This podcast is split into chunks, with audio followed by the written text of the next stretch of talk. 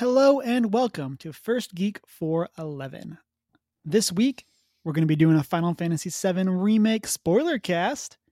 And with me, as always, for that, my best man, Chris Nicolay. Chris, how are you doing today? I am well. May the fourth be with you. May the fourth be with you too. Listeners, may the fourth be with you. Or hopefully it was with you. Or hopefully it was, yes. It'd be really impressive if we got this out today. I mean, But it's know. doable, but it just screws up our schedule. Otherwise, it just looks weird. as we said, this is our Final Fantasy VII Remake spoiler cast. Um, but before we get into that, let's run through our usual intro.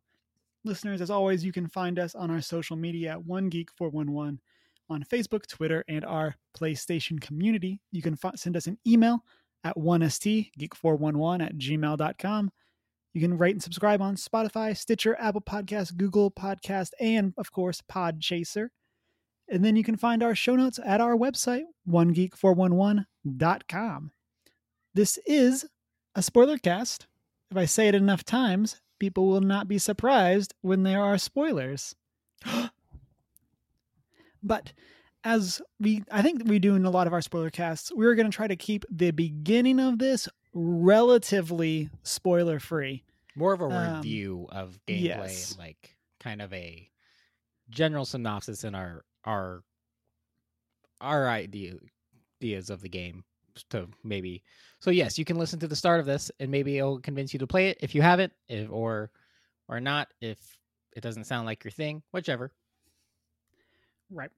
Um then after that, after we get through kind of like like Chris said, our general review, we'll get into our spoil our, our story thoughts, which will probably be very spoiler filled. Um, Chris and I briefly discussed stuff at the end, um, or after we recorded our last numbered episode, and it was definitely like we wanted to talk about it, and so I'm really happy that that we are doing this. So before we get into our review, Chris, I want to know your your one two sentence thoughts on what did you think of Final Fantasy VII remake. Um, my one sentence thought is give me more. Uh, um, just in general, I can't wait for the other iterations to be released, but that is on an extended time frame, and so we'll see. Yeah, I definitely left this game being like, I can't wait to see what happens next. Like, and I guess my one sentence thought is action RPGs done right. Like, there's so much to this game that I think is the like the masterclass example on how to do an action RPG. Not that I think the game's perfect by any means. We'll get into some of that in a little bit. But like as a part 1 especially, there's so much that I think was done amazingly well in this game. So we're going to hop into gameplay, but before we do that, Chris, why don't we give a quick synopsis of our relationships with Final Fantasy VII, um, and maybe Final Fantasy VII as a whole, just to kind of give the listeners a bit more f- idea of where we come into our discussion of this game. Okay.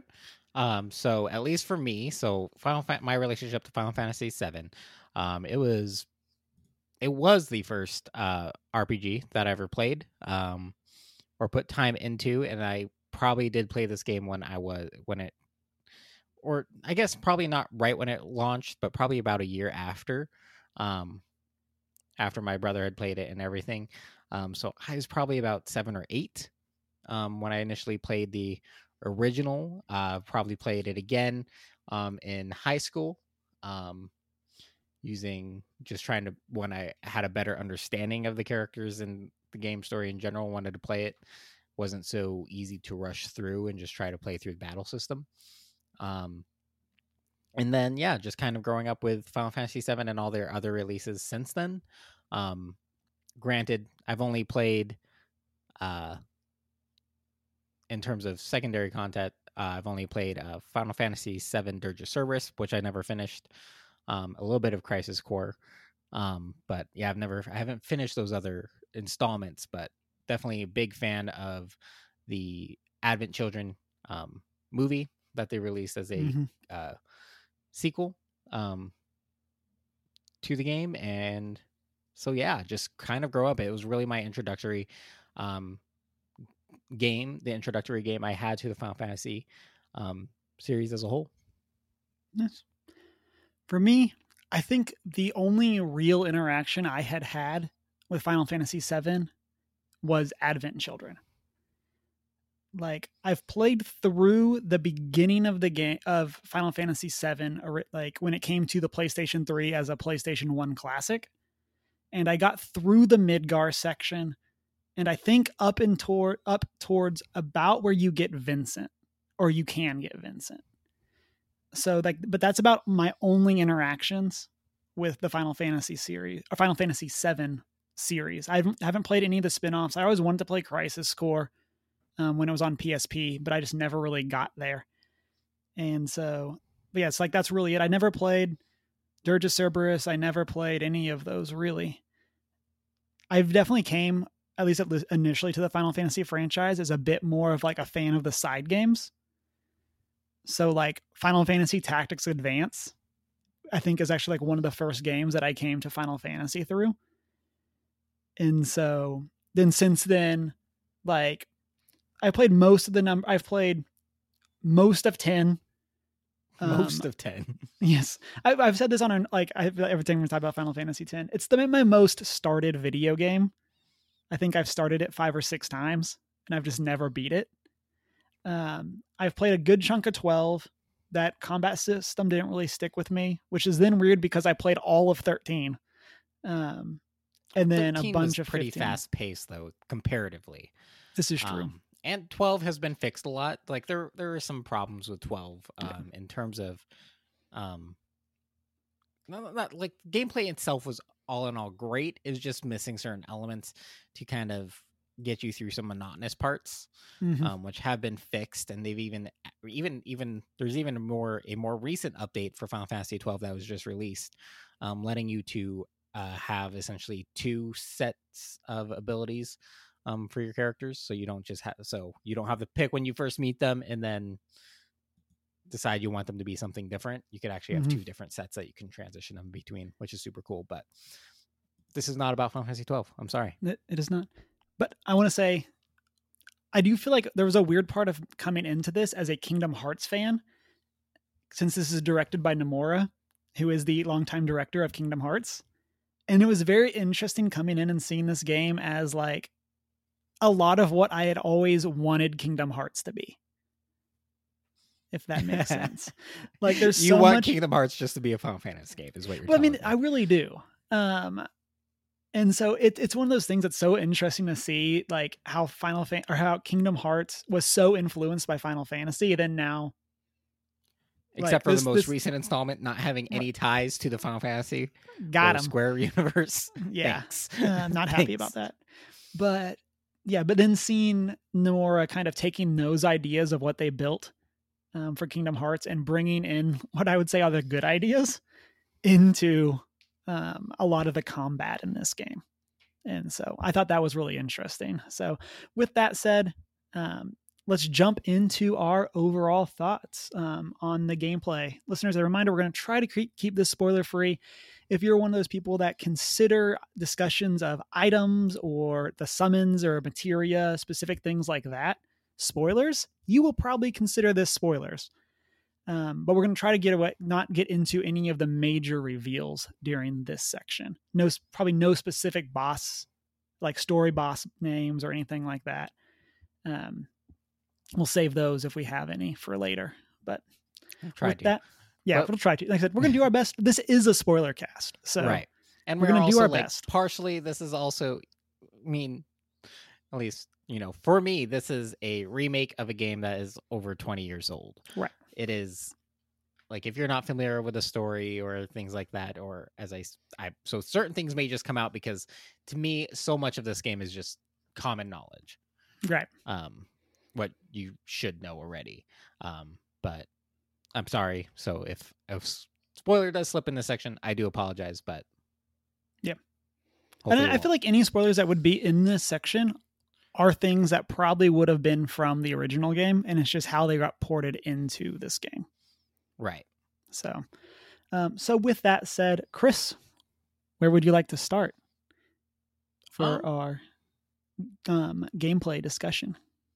I'm down for whichever. Um, in general, they're like this is a kind of third person following a single character, um, walking simulator as you progress through the story for the most part. Um, at least in outside of combat interactions, you're Mm-hmm. primarily following Cloud. Um, is that a spoiler? I don't know. No, just- No. One of the things that like I didn't notice, like you had texted this to me because uh, for listeners who I, I believe we talked about it on our latest episode, but this might be your first one. Chris beat the game way before me, and so one of the things that he texted me was how much the game was a walking sim, and I was like, no, it's not. And I was on like chapter six, and then like chapter like a couple chapters after that, there's a whole lot of walking, and I was like, oh, it is interesting. And so you're just kind of like walking around talking with characters for a while. yeah, It's it- fine, good story, but it's not bad though. Like the like the way they allowed you to like immerse Mhm. um within that aspect of the game um was great. Granted, there's periods you're like, can you walk faster? Yeah. Like that's all I was hoping. Um but all in all, like this is a great way because like you get to hear all these side conversations about recent events and stuff, Mhm. and it's this great piece of actually providing you additional information and everything is kind of and everything's voice acted so you are it's not like text is coming up as you're walking by or anything. You actually mm-hmm. just get to hear and listen to like these side conversations about you or about other characters and it it's a really good tool for the development of of the game itself and so all in all done really well just wish you could move faster sometimes. Right. And I think that, as you said, I think that that was a really good way for them to introduce Midgar as a whole and kind of explain this world to you.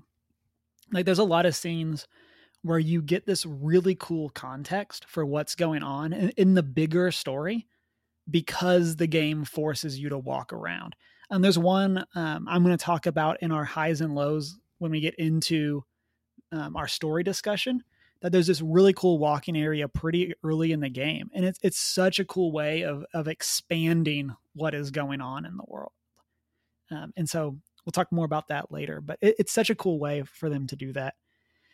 Um, one of the things chris mentioned is that this is a third person game. You do primarily follow cloud but there are sections of the game where the it basically forces you to play as a different character. And then during combat you can and you can switch that around as well but it it does there are certain sections where you don't have the full party and it's you're going to play as Barret, you're going to play as Aerith or Tifa. Um, and so it's kind of interesting how they they do that. What did you think of pl- playing as different characters or did you find yourself basically just always playing as Cloud? Um, I like playing as different characters. Actually, like one thing if you really want to get into this game is getting used in terms of the combat system, um, is getting used to switching between the characters that are in your party at the time.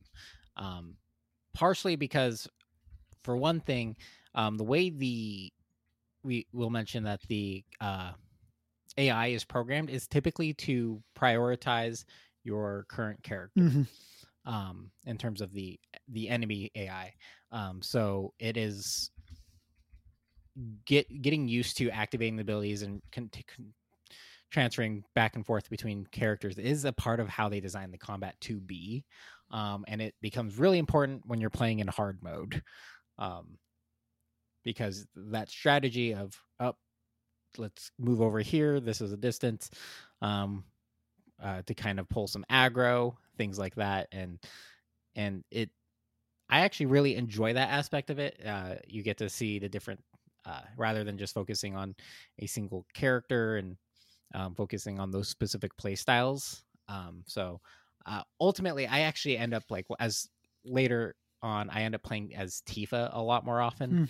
Um, she's just a little faster. I like the her mobility and and that. uh, So because when Tifa's in the party, I usually play her um, as my main, and then kind of moving back and forth. But yeah, I really I think learning those different players and those different play styles and getting used to activating their abilities. Also, the advantage of switching players is you also load their ATB loads faster when you're controlling them because you're using the abilities, the Right. primary abilities more. And That's definitely one of the things that I would say it, from a mechanical standpoint was kind of a downer is that it felt like if I was playing as one character, I would get two or three ATB bars filled by the time a different character would get one.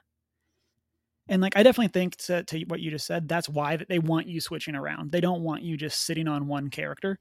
So like they want you building up your ATB with one, then switching to another, building up their ATB, then unleashing both super moves, and then moving to the third character and start like I definitely think that was their intention. But there were definitely times where it was like, oh, two characters just got hit by a move and both died. And my other person who I haven't been controlling is at zero ATB. Yay. Oops. right um and you know also like it was a that that aspect of the gameplay was a surprise to me in terms of the uh because they are encouraging you to switch back and forth between all the characters is that you they don't the only thing that are automated are their basic attacks their blocks um and things of the sort but like their actual ability triggers and things like that are not. So there's like I was expecting like one thing that Final Fantasy's done in the past is that you set up kind of you kind of can set how the AI reacts to situations, what they prioritize in battle in combat and stuff like that. I was expecting that with your um your sub characters or your secondary characters during combat. But nope, it's something you have to actually select their ability. Like if you want them to use Mhm. an ability, do a summon, do anything that's not the their just their I guess basic square attack, you have to tell them to do it.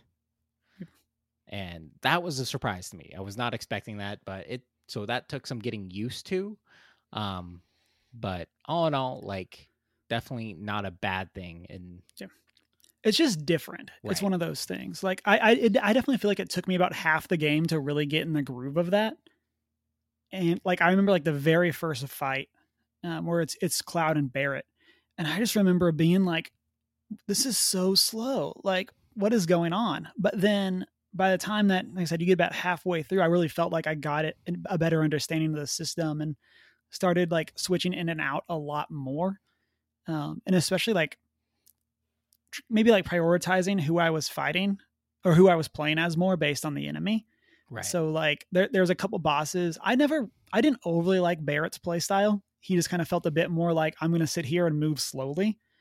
But like there's a couple like fast moving bosses that like Barret just has that machine gun and it's just like, cool, I'm gonna just sit here and pick them off, build up my ATB, and then like shoot a big chunk of damage. Like Right. One thing we should say about Barret too is that I, I'd say he probably has the most diverse, depending on what weapon he has equipped, too, Mhm. because he does have he has a couple weapons that aren't actually range weapons, Right. Outside of maybe if you use an ability with them, um, and when you get those weapons, it is a surprise when you switch to the Barret and you're like, wait, what are you doing? Yeah. it's very weird. right. Uh, Although the attacks and like so like when you do get used to that his close range weapons, which we'll go into a little more detail here and as we discuss these pieces, is that they're the abilities that come with it and the attack his general attacks are strong in that close range factor once you get used to it. But it's just like, oh shoot Barret, start shooting that guy over there. It's like, nope. He just starts trying to jab things, you're like, wait, what? Oh, I'm right. I don't I haven't maxed out this weapon yet. That's why it's equipped. Um, ultimately, you do want to switch him back to something else since that is, his playstyle is ideal for, um, for the longer range or having that range ability. Although his his the abilities you get from those weapons are phenomenal, and Mhm. I probably use those the most when I'm telling Barret to do something. Um, and then in general use his range attacks when I'm controlling him. Uh, but Barret's a tank too. Like that's Yeah. how he's designed for sure. He's designed to take the punishment. Um, right. which is one of the things as a whole that I thought was really cool um, and kind of like almost like throws some of the, the stereotypical Final Fantasy class tropes on on their heads is that like Barret is the ranged person who you always expect to be like kind of frail, like sitting in the back, but they take a hit and they're down. But he's like, I mean, he has a machine gun, but he's like, I'm going to be in the front lines, um, which very much fits his character, and I think is really cool that they did that. Um, I don't know how much of that there is in the original Final Fantasy VII, but it, it's definitely a cool idea. Yeah, I I mean in general he's Barret is in the in original like in this one they made him I would say I'm probably I can also be remembering this wrong, but he's definitely he's a really good all rounder. Mm. Um, he can definitely he's tanky, um, which just fits his personality too, as we mentioned. But in this game, they made him a really good, like, good person to have good, like your healer too. Like he, like where he really works is not necessarily when you're controlling him, but like as a sub character, as his ATB, the savior ATB for the heals and everything, um, when he's in your party. That's where I think he really shines in the game. Um, but all in all, just yeah, I I think in the original I had him as a frontliner. He has a strong attack ability or strong attack stat or in strength stats, so he's always good for just DPS and getting damage mm-hmm. in. Um, but I think in general in the original there wasn't a huge variance in between what you can do with the general characters. Um, I mean, you equip ma- materia, you have mm-hmm. their abilities. It's a turn-based system, so in general, any character could fill any slot. Um, in the original, some characters had higher MP and stuff, but yeah. And with that, that, that kind of brings us into like the next thing, and that's the return of the materia system, which I, I think is a pretty faithful, like, take from the original Final Fantasy VII, right? Like it's pretty much was this same style mechanic. In general, yes. Um, um, obviously they had to adapt some things. So like there there's times throughout the game where I feel like materia is just kind of cumbersome and out of place. And that's just the fact that every combat is a little different. There's mm-hmm. no way to truly optimize your materia and just go with that. Um, you actually have to think about the battle you're going into, change out your materia, and then go forward. Granted, right. there's some staples. Whereas in the in in the original, you kind of the t- when you would when you do change your materia is pri- primarily when you're upgrading it or mm. when there's new materia you want to start leveling up and things like that as you because you're discovering stronger and better materia as you progress and for the most part you're going to equip like as you as the game progresses you're also you have a lot more materia slots so you can pretty much equip all materia um in the original but that's also moving beyond what we are where we are currently right. in the story um so i mean it but other than that yes it is it has certain pairing materials. there's just there's not a ton of other pairings um so they transitioned like the all materia, which allowed you to hit all your enemies with a with a mm-hmm. attack spell or cure all your party members um, with a support spell uh, is now magnify which it has a your the intended target the spell stronger and then um, the surrounding spell is weakened by a certain percentage depending on the level of magnify. Mm. I think. I think it like bounces around too, like from like the visual perspective. The idea is that it's like leaping from one enemy to the next. Right, and I think your third uh, tier spell in the on the materia um, already has splash damage. So I think you're right. Like in, for fire, fire, Firaga, uh, Firaga has splash damage, I believe, and same with Thunder, Thundara, Thundaga. Um, etc. But I, I'm not sure if that's true. It just yeah. seemed like that's what was happening when I was. It might not even be like I think Fira, Fira, whatever, might have splash damage too. It's just I think the range might get bigger because I, I, definitely feel like there were times where like you'd be fighting a lot of human enemies and they would humans are weak to fire, um, and so I feel like there are times where I would hit one and it would take two down. So I feel like there might be some degree there there must be some degree of splash damage right. on as like the, the materia levels up, but it's obviously better with Magnify. Right. I will also say that the materia levels, um, like, don't get me wrong, like the Thunda- Thundaga, the the third iteration of the uh, elemental spells, they're strong, but they might be too strong that they're that the that spell is pointless. Um, What do you mean? almost like it's it's almost like depending on your situation the cost i guess the cost of power isn't worth using and Oh, yeah. this is coming from a hard Completely agree. aspect it is too expensive to use that level of spell um because you want to get multiple casts of your uh to get your stagger triggers and stuff like that so the it's just you're spending 20 something mp which you can't recover until the next chapter and it just becomes really inconvenient Mhm. um so that's just a piece that that i felt like okay well now that i'm in this portion like i want to like normally you get those and you could just spam against like to quickly take out the mobs and things like when you're doing your grinding and everything and now they just like it feels like a waste i think i spent all this time leveling up this materia and i'm just never going to use that high end spell because it's just not cost effective it doesn't make sense for the end game for use doesn't fit the play style of Mhm. what they want me how me how they want me to play this game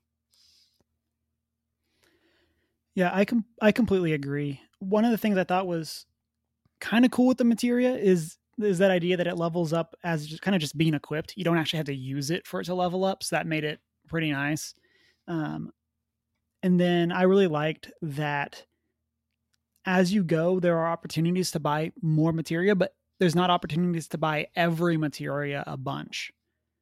So there are some, like especially the stronger ones, that you are like hard limited on, and I thought that was pretty cool. right kinda makes only you- one magnify in the game Right. which i hate it just makes you kind of think of how you want to use it. How like who do, do you want to put it on? Um, Aerith because she has the biggest MP and can spam spells a bit more. Do you want to put it on a different character that might be more likely to be upfront with those characters, and you can kind of use it as a get j- out of jail free card? Like, what do you want to do? Um, and then, like I said, if there's only one, it, it can only be used offensively or defensively. It can't be used both ways. So then, how do you want to do that? And I liked that it made you think in that way um, especially for this being the first part of the remake. I, I definitely think that that is a good like managed power level for going into the next one. So I would assume in the next one we will get a second magnify. We will get that type of effect um, as the characters get stronger, and so it'd be cool to then see how that affects the next game. Right. Um, one thing we should also mention. Uh, so one big change here is summon materia in this Mhm. game. Um, instead of you just being able to, because normally you have just uh, summon materia, which would go on a materia slot. Um, instead, each char- character has a dedicated summon piece. Um, and that is so you can only have one summon equipped per character. Right. Um, I don't know how I'll I say- feel about that. Yeah, I'll say I wasn't a huge fan of summoning in this game. It felt better than Final Fantasy 15, where it, al- it felt like the summons always happened at times where I just didn't need them. But in in remake, it kind of felt like the story we almost picked when they happened, and there were definitely like a lot of harder fights that I was like, I could really use a summon right now. Then there was a lot of other ones where it's like, I'm almost dead. Good thing my summon gauge hasn't shown up this fight. Your summon gauge ultimately actually shows up, uh, will begin to fill after your first stagger. Mm, Um, so it is it they it starts or uh, there are certain things that have to happen in combat before your summon gauge will begin to fill. Um, stagger makes a lot of sense. piece or or at, or even pressured. I think it might even. Um, there are certain cues you have to force for, before that summon gauge. So like in those harder battles, you have to be strategic and really Mm-hmm. push to try to manipulate those weaknesses so you can get the summon and ultimately utilize it in those big battles. Yeah. Did you find yourself like leaning on one specific summon more than others or did you find yourself kind of just bouncing around what were your thoughts in general, I found like I equipped a specific summon to each character, so like I didn't really change them around as much because I equipped them based on what benefits does this character need and what boost do you get from the specific summon materia. i got you So I mean, essentially, yeah, Bahamut one on Cloud. Boom. Um, Leviathan was a really strong summon to go on Aerith. Um, Tifa, I think, has Ifrit, and then Shiva one on Barret. And listeners, this shows the different places that we are in the game. I was not even aware Bahamut and Leviathan were in the game. Oh, I was about Which- to make a I was about to make a comment about how only Ifrit and Shiva were there. Like you get some other summons that are like a little bit more goofy, but like I legitimately Oh. was about to talk about how I thought it was weird that no one else showed up. well, there's Fat Chocobo. Yeah, Fat Chocobo's there, and then if you pre-ordered, there's a Moogle riding a Chocobo, Right, Moogle which is the most adorable theme and thing ever. Yeah. Right, which those all like, and each one has like their advantages and stuff. But yeah, uh, so yes, um, which we'll talk about, which brings us into VR summit vis- missions and summons. Yeah. Um, So that's where you will ultimately unlock Leviathan and Yeah. Bahamut. Yeah. So as you play through the game, there's this guy. Um, is his name Chidi? Oh no, that's Good Place. What what is his name? Um, I have the list of characters here. Let me see if I can find it. But there's this guy that he works for Shinra, but is Chadley. There we go. Yeah. That is trying to basically help you develop materia, kind of under the guise of ter- helping to take down Shinra from the inside. And in doing so, um, he kind of gives you like battle challenges, like stagger so many enemies or um, hit so many weaknesses, and then that gets you more materia. And every so often, you will unlock a new VR mission, which is basically you take your team into this VR world and you fight the summon that then if you defeat it, you get the materia for it. Yeah. And I will say I tried Shiva as soon as I unlocked the ability to do it and got wrecked. Really? You unlock it, or at least I did, when it was only Cloud in the party. yeah, and you just spam fire. Well, well, at that point, I didn't have the MP to do that, and so, um, and so, and like, so yeah, I just got wrecked. I mean, like, it wasn't like an awful fight. Like, I probably got her down halfway, but like, it was one of those things that I was like, well, I'm gonna wait a little bit on this, right. and so. But then you go as you go in, and as I went in a little bit later, once you get a full party, I was like, "Oh, okay, we got this." And I had fire on multiple people, and we were just kind of juggling that around and that kind of thing. Um, right. but I'm- there's definitely that. What do you think of this mechanic as a way of introducing summons? Well, for one, it it introduced one two summons really early in the story. Um, so I'm not sure how that's going to play out uh, in the future iterations. Um, just because in the original spoiler here, kind of just prefacing this, um, you you obtain Leviathan after fighting a Leviathan type creature, like it is introduced and this is often like i think it's Junon is when you get Hmm. leviathan um and pieces like that and i i mean it makes more sense this way i guess in a sense that ultimately because materia is like it occurs naturally yes but also there are research and development into the development of materia Which were some really cool shots into the inside of Shinra. We got to kind of, we're not going to get spoiler here, but you get to see them attempting to manufacture new materia, Mhm. which is really cool. Right. And so like the summons in general occur naturally. So like the fact that Leviathan Bahamut occurred as early as they do in the story, it like I'm curious as to like if they are go because now we are we, they've kind of changed the entire thing. So I mean, are we going to have multiple iterations of Bahamut like we did in the original? Um um, leading up to the most powerful one. Are we going to have Knights of the Round Table um, in this iteration of the game as well? Uh, are we going to see? Obviously, I mean, I'm sure we're obviously going to see um, the classical. We're going to see Odin. We're going to see um, some of the big pieces. Are they going to introduce some of the other um, major summons from the other series? Yeah. Will we see leaves a lot of questions. Alexander? Will we see like that kind of stuff? Um, I will say, I think that this me- type of mechanic is one of my favorites, especially when it's done well. I really like the idea of like, here is a boss that's really cool. And then all the abilities they used against you, you now get to use against your enemies. I think that that's really cool. And I think that this game handled it very well in the sense of like, 'cause, like there are some games that when they try this mechanic, it's like, so they completely changed motivations because I beat them. That doesn't quite make sense. Um, some games do it better than others, and like I said, I I, I liked this one. Was the idea of it's you're battling this, and then that's giving Chadley the information he needs to make the materia. Right. I thought that was really cool, and it's a cool way of putting this this effect into the game without, again, like I said, getting into the up. Well, you proved you were stronger, so now they're on your side. That that sort of trope. I mean, there's certain trope like there's certain summons where that trope makes sense, where Mhm. it's a it's a trial, Right. for you to win the approval. Um, it is it is it's a very common one um among summons in Final Fantasy series. Um, that they are ultimately a neutral piece, but you have to prove your willingness and ability to Mhm. utilize their power effectively. I'm just happy that you don't have to do that in this game by plugging spheres into slots and puzzle solving. Final Take Fantasy that, Final Fantasy X. yeah. yeah. I mean, I I yeah. That piece sucked. I hated Yeah. those puzzles sometimes. I'm just like, what the Yeah. It was it was definitely It wasn't bad and- because I like I enjoyed the puzzles, but there's just like there's a certain tediousness to it when there's when you have to worry about battles too.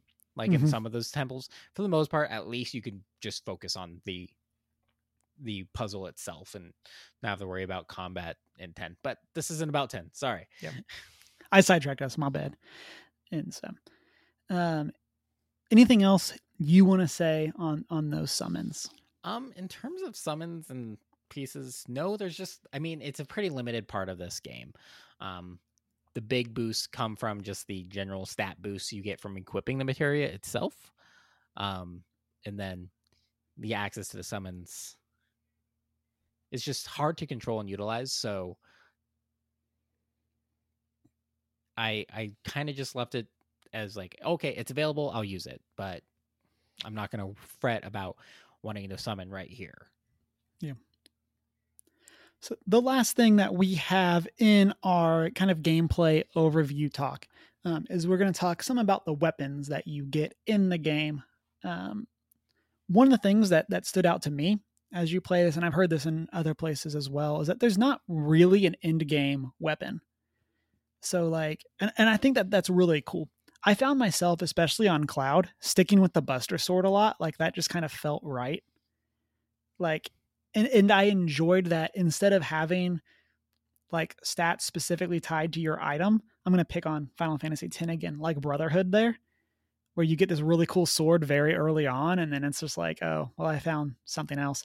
I really like that the game introduced this idea of as your characters get stronger, they unlock a new, almost like the sphere grid from Final Fantasy 13, um, where you can then go and you can level up the item and kind of, and basically make it your own. Like there's a limited selection on each one, but you can very much specialize your items. And like this is for when I want Aerith to be a little bit more attacky. This is where I want her to be a bit more spellcastery. And you can kind every character kind of has their weapon like that. Yes. You mentioned earlier Barret has two weapons that just straight up take away his gun.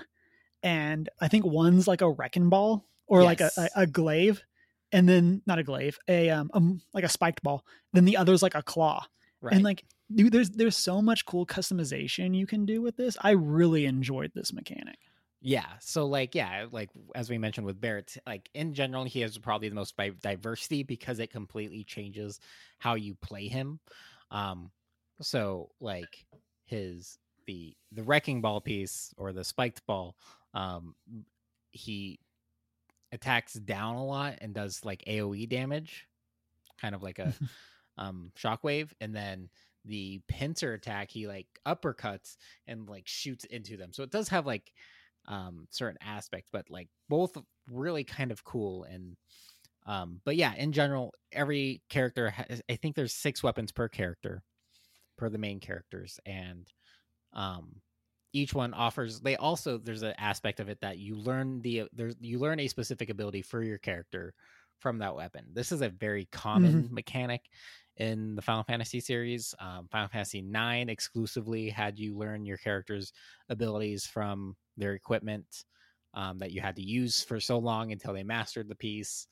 Um, and this one exclusive. Unfortunately, this is exclusively based on the weapon, um, and they also offer, um, I guess, a piece that ulti- you can level up faster if you meet criteria during a battle. Mm-hmm. So if you perform a certain action, you you will learn that ability faster. Um, Yeah. But ultimately, uh, the way to learn it faster is to uh, you learn it faster by using your triangle abilities and using the ability from the weapon. Right. Um, I, and I really liked this mechanic too. I liked that basically this is a cool way to explain how your characters learn new things that like besides just leveling up. And so I really liked that. Um, and I and I liked to your point what like how every ability you could level it up by just spamming it or there was this other condition. So I think one of Tifa's abilities is like you use the ability and if it hits more than two or it hits two or more enemies with that ability, you gain extra. Mhm. And so it kind of rewards you from being a bit more tactical with how you play it. And or and like other ones were like, I think again this is another Tifa one. It's like use the ability and then hit an enemy with a combo. Or not a comp, like with your normal like with your attacks. And so it kind of rewards you for doing the ability, then getting right back into attacking, kind of helping to teach you how to play the game without necessarily doing a tutorial. And I thought Right. that was pretty cool. Right, and that's a piece. And then the weapon upgrades itself. This piece was something I didn't necessarily care for. I did just set it to automatic eventually, Hmm. um, instead of trying to look through different things. The um, exploring these pieces, the catalysts and pieces, was the mechanic itself was janky. It's like I, I don't know where It- I'm going. it's- Like, it's definitely a bit tedious for sure. Right. And So, so, like- but you're adding materia slots, you're combine you're adding joints for materia slots, which allows you to do the um combination of like using the magnify, using the elemental materia and things like that. Um that aspect of the game like that made it sense so you didn't have to constantly I got a new weapon. I got it like it, your weapon itself wasn't progressing in terms of how strong it was the weapon it depends on what playstyle you wanted to utilize Right. for that character as we previously mentioned which made it super nice um in Mhm. terms of mastering and like okay so i want to make tifa more of a critical hitter and stuff so i leave her on this weapon and ultimately i still have the equivalent access to the same amount of materia slots as any others. Um, there's advantages and disadvantage to each one but uh, those are kind of which is nice. And also because you still have to set up for what is known to be their ultimate weapons in future iterations i hope. Yeah. Hopefully we'll get that type of stuff. Get hopefully those- we'll see the ultimate weapon. Hopefully we'll see um hopefully we'll see oh that I, I guess that would be a spoiler um future character Cid's mop and things like that. Like there are uh, certain things um to look forward to. Um one thing we should also be about weapons that's different from the original is that the original also had a certain like ap multiplier typically. Um What do you mean? so certain weapons in the original had a so the amount of AP you earned for the materia equipped Mhm. in that weapon was multiplied depending on the multiplier of the weapon. Oh, so, like some so some would like level up faster. Right. So there's some weapons, ideal weapons for when you're grinding that you want to have equipped because it levels up your materia faster, like triple I AP, gotcha. double AP, etc. There are even some weapons in the original that had a zero X mul- multiplier, so you would Hmm. not gain any materia experience with that weapon. Interesting. But there was a big upside in the fact that it did something else. So like there's some balancing pieces there. Maybe we'll see something like that uh, in future iterations, but hard to say for sure. Um, with that, that brings us to the end of our general slash gameplay thoughts. Listeners, this is about to get a whole lot more spoiler heavy. So if you've listened this long and you do not want bigger spoilers into the plot, we highly recommend you to drop out now, play the game, um, and then come back and listen to this section. Or if you've played the game or just don't care about spoilers, keep on listening. Um, and we're going to be chatting through the rest of the game. So, with that, let's discuss kind of a high and like low points of the game. Um, what were things that you think, from a story perspective, worked really well, and things that you thought maybe fell a little bit flat? Um, I'll go first. One of the things, this is what I alluded to earlier in the show, is I think the way that they they tell the story of Avalanche being not necessarily like good guys to everyone, like not just Shinra, obviously, who doesn't like Avalanche, but like you kind of see how the general public who doesn't understand what's going on reacts to Avalanche. And one of my favorite like immersion walking semi moments is after you blow up the first reactor and you basically and spoiler like shinra basically blows it up you don't actually do that much um but it's so interesting. but the characters think that they've caused this massive explosion Right. and so it's so interesting to be walking through the aftermath of that, seeing all the people whose homes are now like on fire or destroyed. And you kind of had this this moment with these characters of like, wait, we did this. And I think that that was such a cool moment for the immersion into this game and, and kind of what the game was going to be about. Like you very much have have this group that uh, this group as Avalanche that goes off goes too far in some ways. Like that you get lines later on about how they've kind of been kicked out of Avalanche for being extremists.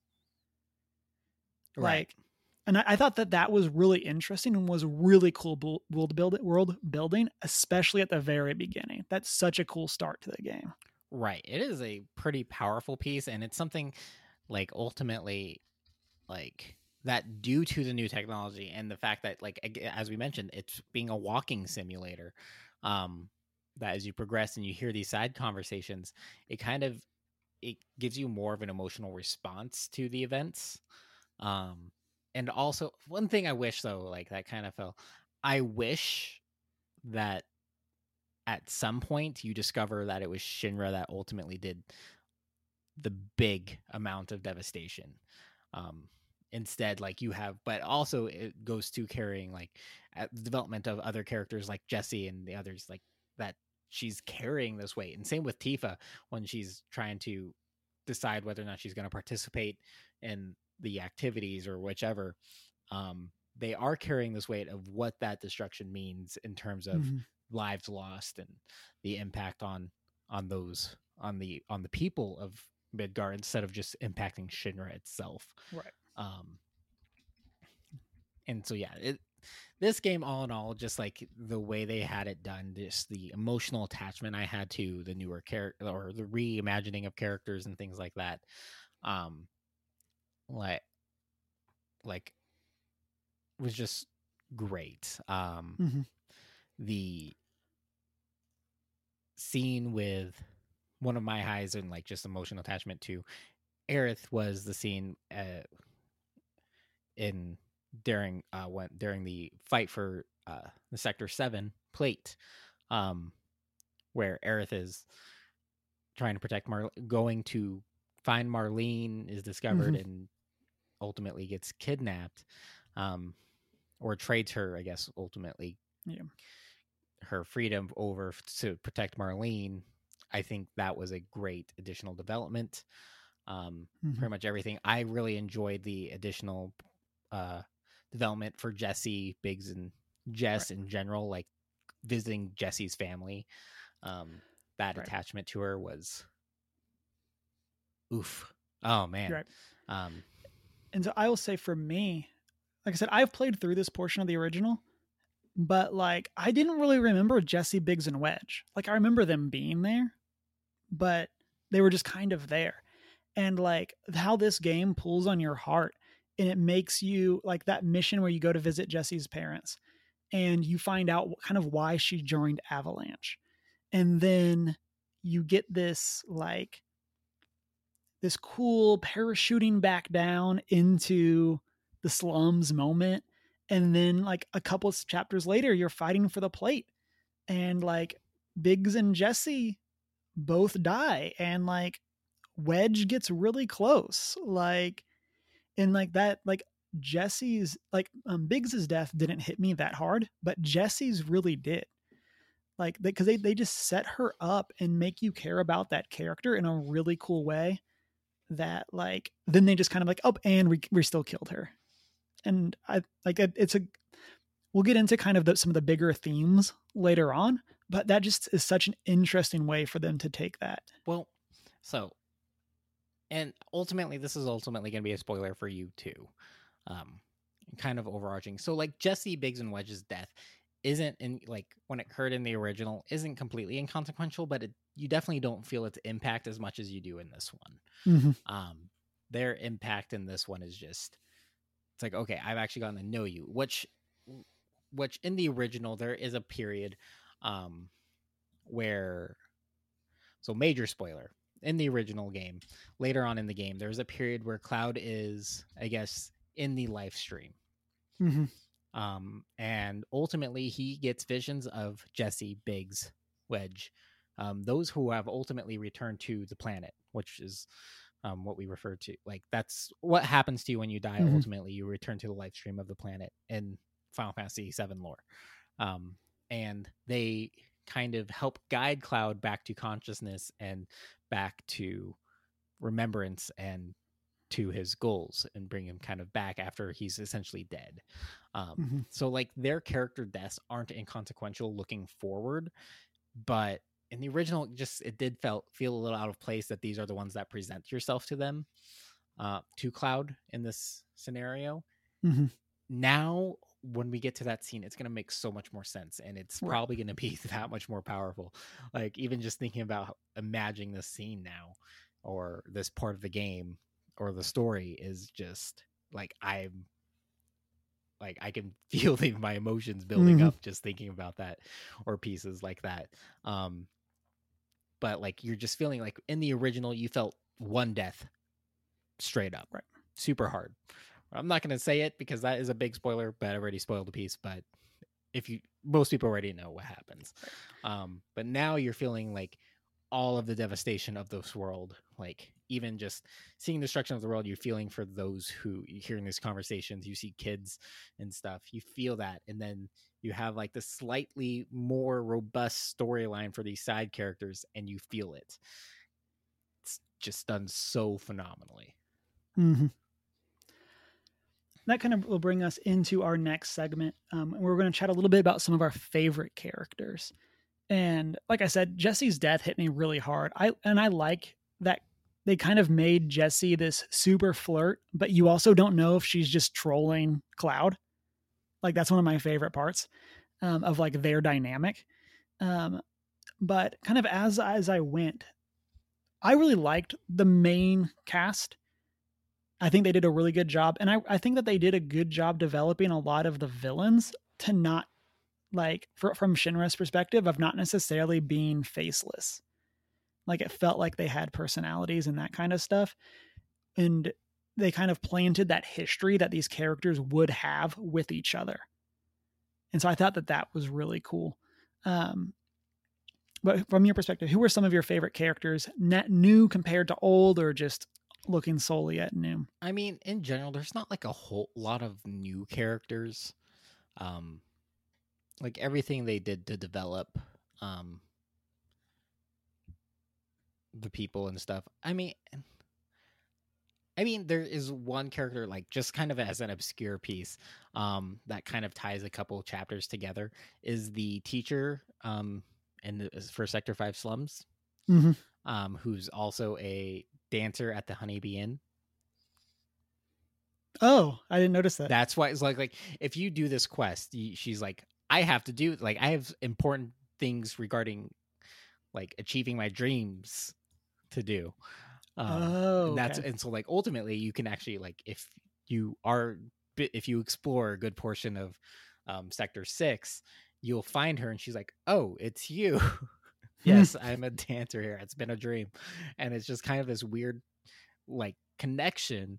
Um, and also this is we should mention she has a tie to um Biggs, who is who was her mentor um in Mhm. teaching and stuff like that. Uh but it, it's it's just the things they did with these sub characters. But um all in all, I'd say the trio are might be my some of my favorite characters um because they're not like fully beholden to Don Corneo Corneo um they kind of do their own things and they are just kind of doing their best in the kind of this corrupt aspect of Right. essentially Vegas um Yeah, like Super Vegas. super Vegas Like- yeah like uh but like I think their development it was just such a cool crucial piece to um also just tying in uh such an important moment in the original two the cross-dressing cloud and how does he end up there how do they end up supporting him and why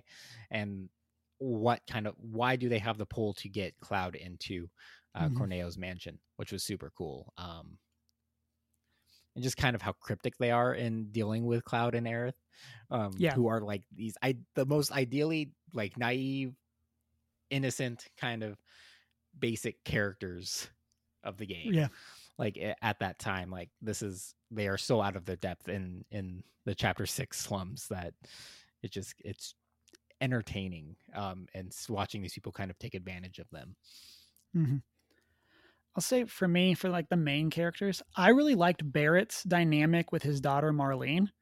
But other than that, I didn't really care for him as a character. Like, I've, and maybe it's just kind of the parts of the story that he's in, but like, I definitely found myself basically wanting to play with Cloud, Tifa, and Aerith a whole lot more. And then kind of the Barret sections were the ones like, well, I guess I have Barret in my party from a story perspective um, like I said, I, I like how they made him a like he's a tr- trying his best to be a really good dad, and I think that that is really cool that you kind of you get to see how much that matters to him. And there's there's the scene that you referenced earlier where Aerith basically trades her freedom um, to protect Marlene, and there's this scene where Cloud says, "Well, Marlene could be at Aerith's mom," and Barret is just full force, ready to go um, and just I loved that dynamic. I loved getting to see that even though he's this guy with a machine gun for an arm and he's kind of gruff and he's like he's a very anime character. the leader Um, of a Yeah, terrorist group and yeah. He's he's like wants to be a good dad and he wants to protect Marlene and I really liked that dynamic. Um I really liked also a lot of the Cloud Tifa backstory dynamic that you don't necessarily get a ton of, but like this idea that they like grew up together. And I love that you get to see flashbacks to like young Cloud and young Tifa. I thought that was really cool. Um, and kind of getting to see their life, like, and We basically, like, original hey, it's been a while i know and so I really liked that dynamic um, and getting to see that play out. Um, and then there's a moment in the game where you get a different cutscene, kind of based on who you've spent more time with. Um, and I got Tifa, or based on I say who you spent more time with, based on the choices that you've made. Um, and I ended up getting Tifa for mine. Um, and it was really interesting to see this dynamic this of game? like, yeah, what cutscene are you talking about the one at um, Aerith's mom's. Oh, so okay, so that is more so like you only get there's only going to be two options there. You either get Right, Barret or Tifa, right. right? Okay, sorry, that right. So Yes, and so I got Tifa for that. Um, and so it's, it's so interesting to see their character dynamic of Cloud. That's kind of like this super stoic guy, and Tifa, who's kind of like dealing with the weight of her actions.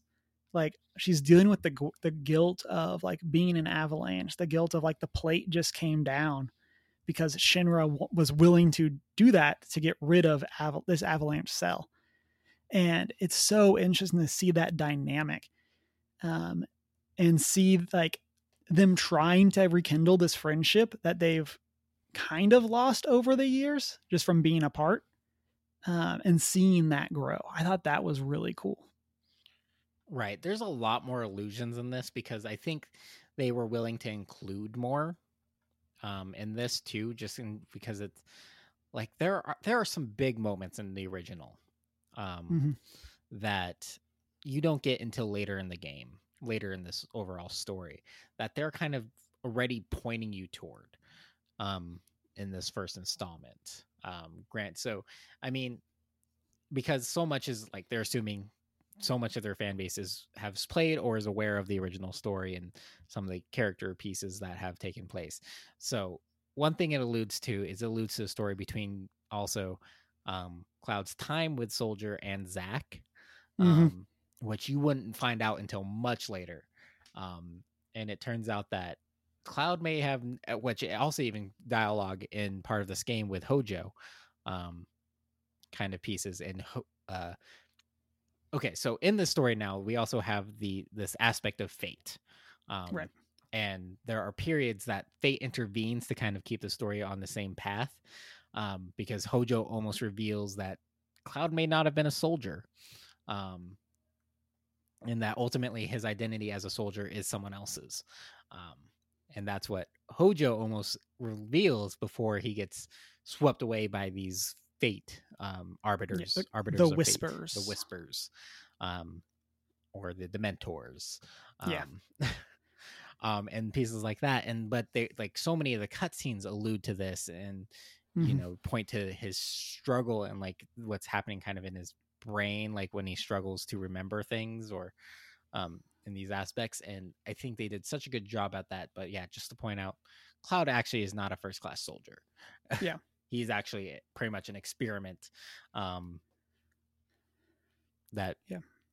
went kind of wrong and And so that kind of brings us in. Um, I wrote down a question once, one for each of us, kind of building on our background with the game. The one- one that I thought of for myself is what is something that that I felt like I missed because I didn't play the original. And so, in a lot of that is the zack and Soldier dynamic. And so, like, I knew who Zack was. We'd actually talked about that before I even got to the scene where you see Zack, because there's another scene where like Cloud kind of talks to himself and I thought that was going to be a Zack reveal. But like, there, there's definitely a lot of that that I didn't remember. Like, I was or didn't know. Like, I was pretty confident Zack died, but I also wasn't hundred percent sure. And so, like, there was definitely that that moment where you get towards the end of the game where Zack is alive, and like, I feel like that didn't have as much of an impact on me because I didn't know he died right like and so like that stuff didn't have that impact um Well, ultimately, even then, like even playing the original, it- like I don't think that would have had as much of an impact. It's implied that he died in seven, um, but we never actually see the scene or anything like that. His Zack's appearance in seven is very minimal in cutscenes and things like that. Um, here, it's a little more emphasized. Um, where you really where that major scene comes from, where ultimately it turns out Zack might be alive. Um, actually, we'll get in yeah we'll get into the end that stuff too a bit well, more later Well, that more so that scene more so stems from Crisis Core. Yeah. Um, which is a piece, but yeah, like, but yeah, some of those scenes are just like what, what-? But Mhm. that's a end game piece that just like wait, what is happening? right. Um and like i said we'll get to that the bigger end piece story um and kind of talk through that a bit more. Then the other thing that stood out to me as kind of missing is the whole and like and i don't think this would have been explained by any means in this section in the first one but the whole sephiroth they're kind of being clones that he's taking over and like they're like the genova cells type stuff They are remnants. yeah it's like that whole thing was just like stuff's happening it's crazy and i'm not a hundred percent sure what's going on But- Right.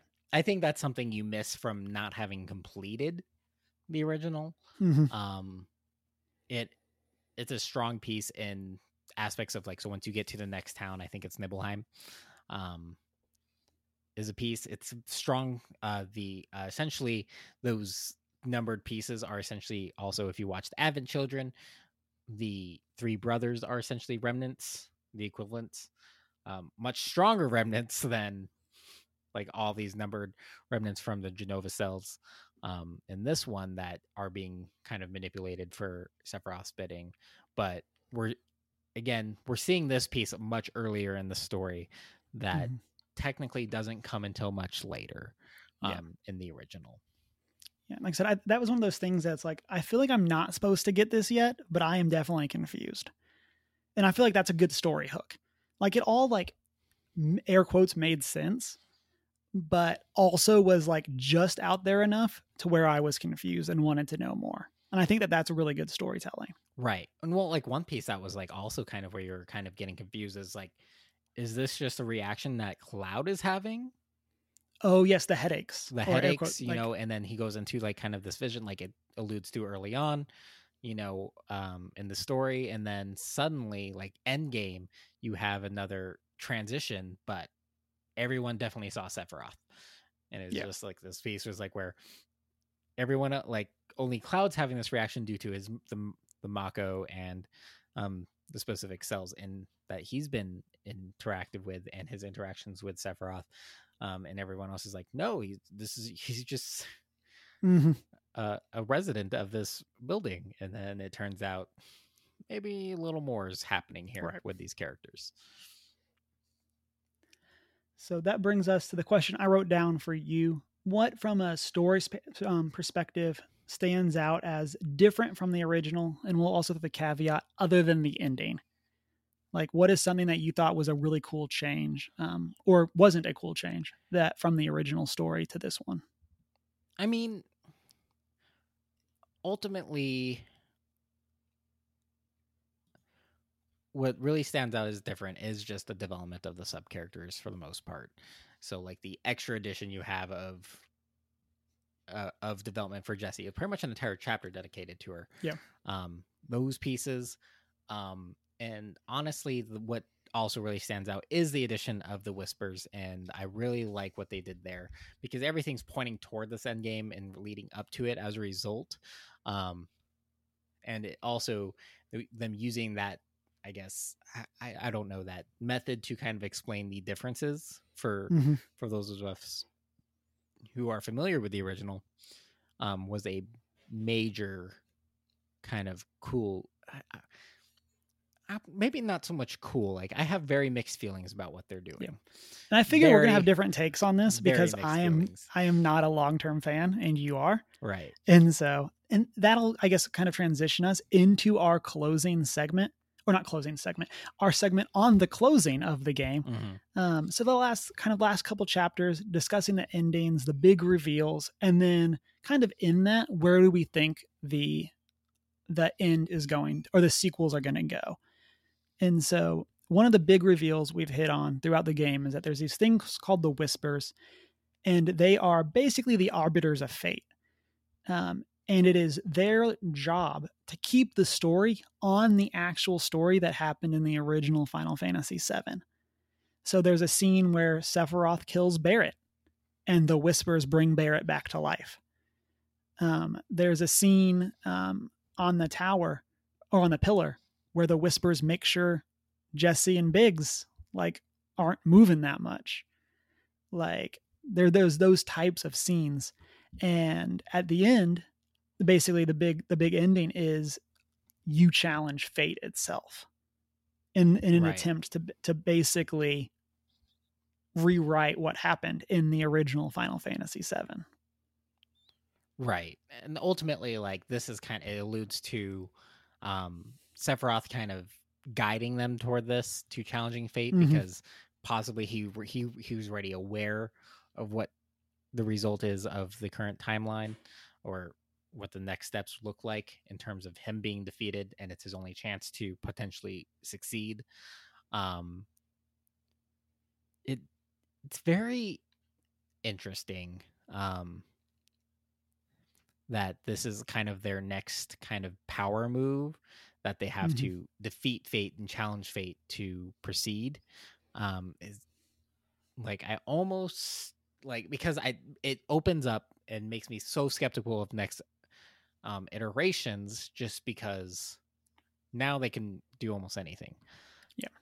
and i'm like i don't know if i want you to do almost anything and it's just but we'll we'll see uh it is something even like as they're being revealed um certain aspects of the timeline so ultimately cloud does see his himself succeed in defeating sephiroth um but as a result he also does ultimately uh, the, the allusion to Aerith's death Mhm. and everything like that um ultimately can they change it for the better or what and that also makes me nervous because it's such a staple and it's something right. that like caused such a big commotion um, that to track that back now and ha- be able to change that aspect of the story i'm just a little disappointed in.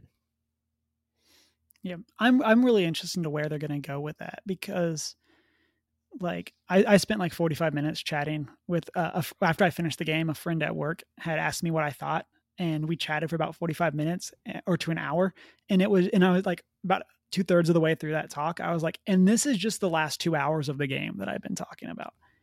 Because there's so much in those last two hours that occurs that like it blows up what the sequel could do to be basically anything in the timeline. To to your point like Aerith could live um, a random other character could die um, presumably Zack lives. And there's this question now of like branching timelines. Like, like is the team jumping to a different timeline or is this just a show of a different reality? Like, what all is going to be going on with that? And so I'm really interested to see what that is going to look like and how they will weigh that with the expectations of fans that do still want to see these major beats from the other games. Yeah or the other part much. of the game. Too much thinking and not it's not soon enough. Like yeah, like that's my biggest problem is that we're still looking at two to three years before we next see the next installation of the story and what they're going to do with it. So that's a whole lot of mulling over what you of what right. just occurred, and just I, get it out. um, but yeah, it's it's definitely it was definitely a twist. Um, for an ending and just super surprising and we'll see what happens i guess. Um yeah i don't know. I don't know. Uh, yeah i really like one of the cool things in this this final battle with fate is that you seemingly fight the like fate alt like whisper altered versions of tifa barret and um, cloud. And i think that that's kind of interesting. You've like that the last boss is kind of you. Uh, or I guess not the last boss, but one of the last bosses they are is kind of you. you. Or they're pretty much a direct correlation of the right. future of those characters, I guess. And so that's pretty cool. Like that was definitely like or like did you assess them? Yes. Okay. So like their descriptions in the like piece there pretty much directly correlate to these indicating these might be the your their future selves on the correct fateful right. time flying. Yeah, and it's basically future you trying to stop you from preventing future you from existing. Like they're trying to keep you on fate's track. Right.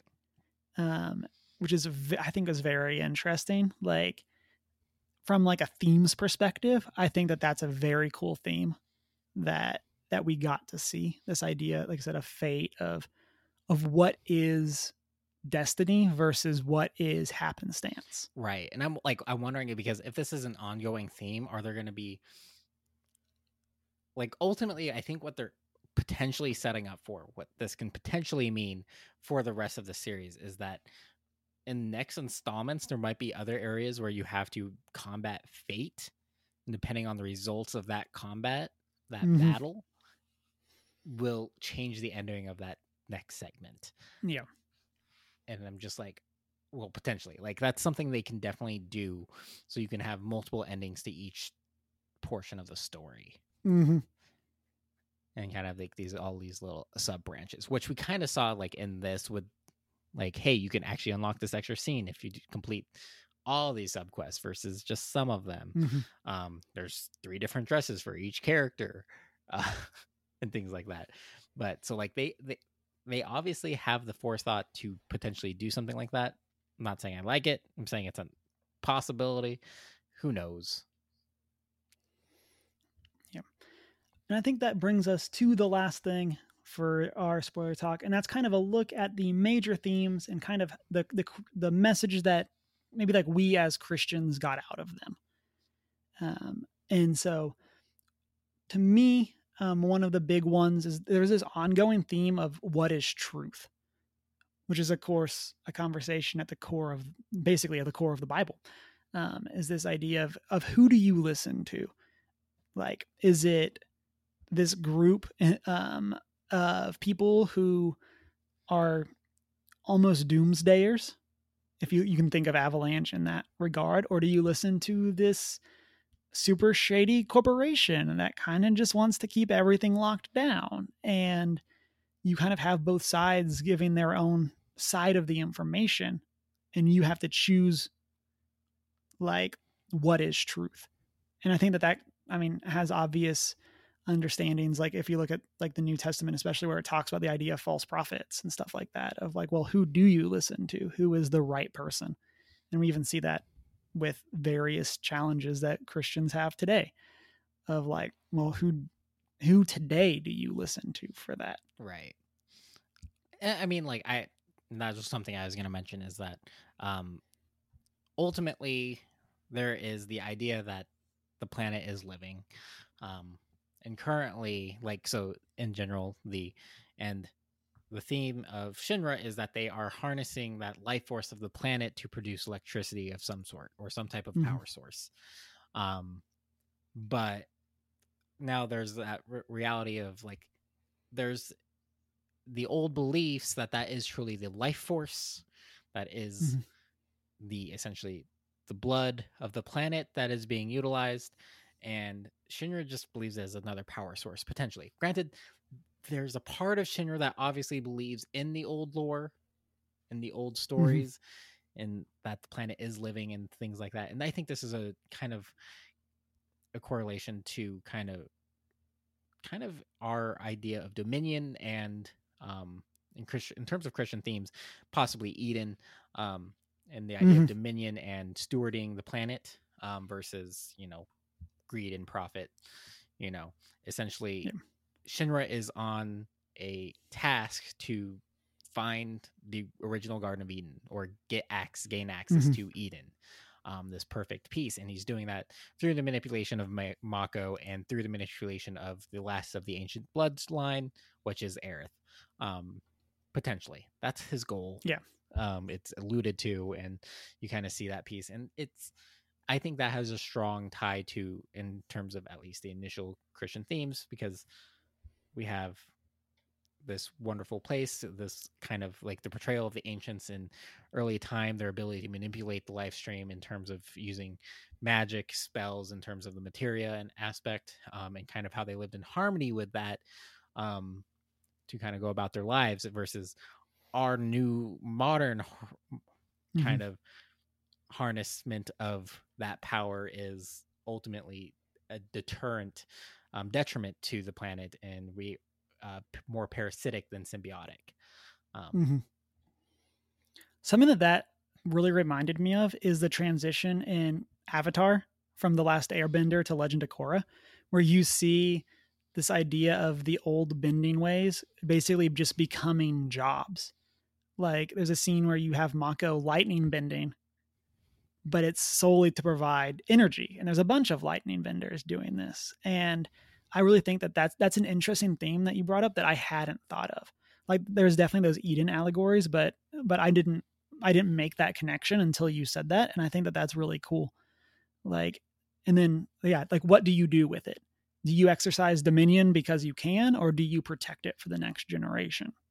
Right. Like, I think that that's really interesting. Like I said, I just, completely didn't think of that until you brought it up. Right. And it's it's it's such a strong theme like in terms of like because that's also like we have essentially a group of people avalanche that have now discovered or be- really have are creating strong ties to the original origin stories of the planet and are mm-hmm. believing that Mako is truly the life stream and what are they willing to sacrifice or what are they willing to do to kind of try to restore balance, to restore um, health to the planet.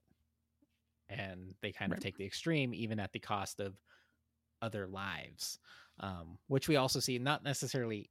I mean, yeah, there's probably direct themes and stories in the Bible, but more so in Christian history, what we've done in the name of, in terms of war and mm-hmm. establishment, to bring about the kind of Christian era or Christian message to um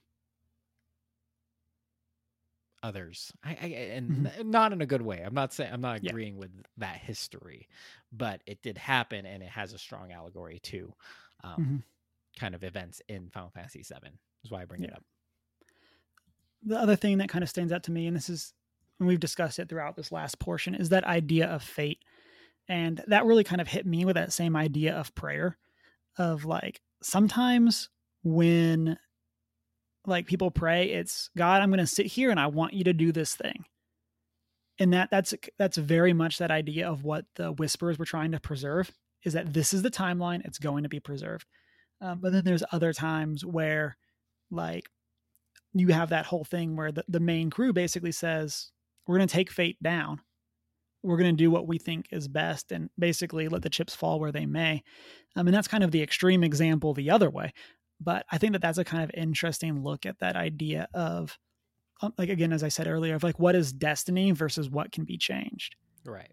And i think that that's kind of interesting. And it's one of my favorite quotes is that um, when you ask god to move a mountain be ready for him to give you a shovel and that Right. that's something that like that this idea of fate kind of hit me with is the the, the crew and avalanche avalanche specifically this this cell want to do what it takes to bring the the planet back to what is air like what is right what will preserve the lifeblood of the planet um and they're willing to step outside of fate in order to try to make that happen and i just think that that's really interesting like i said and it really ties in with that idea of of prayer um, and this idea of of talking and trying to find out what is the plan and then also not just sitting and waiting for a plan to happen but acting on it Right.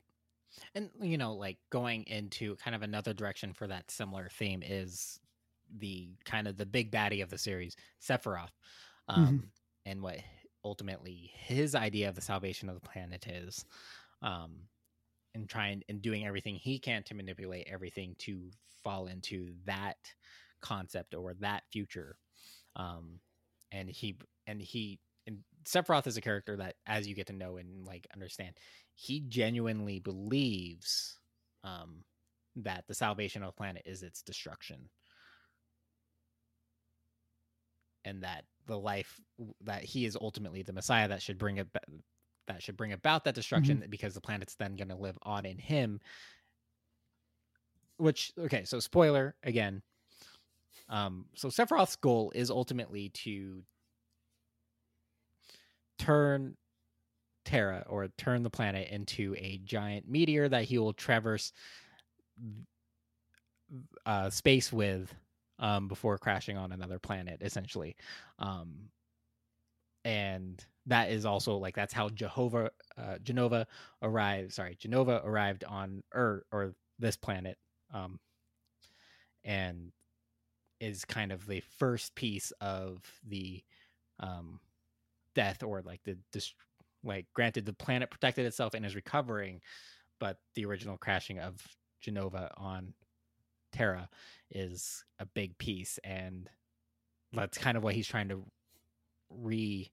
revive is this parasitic aspect of taking this planet now taking it as its husk and becoming a new meteor for another planet as he travels to.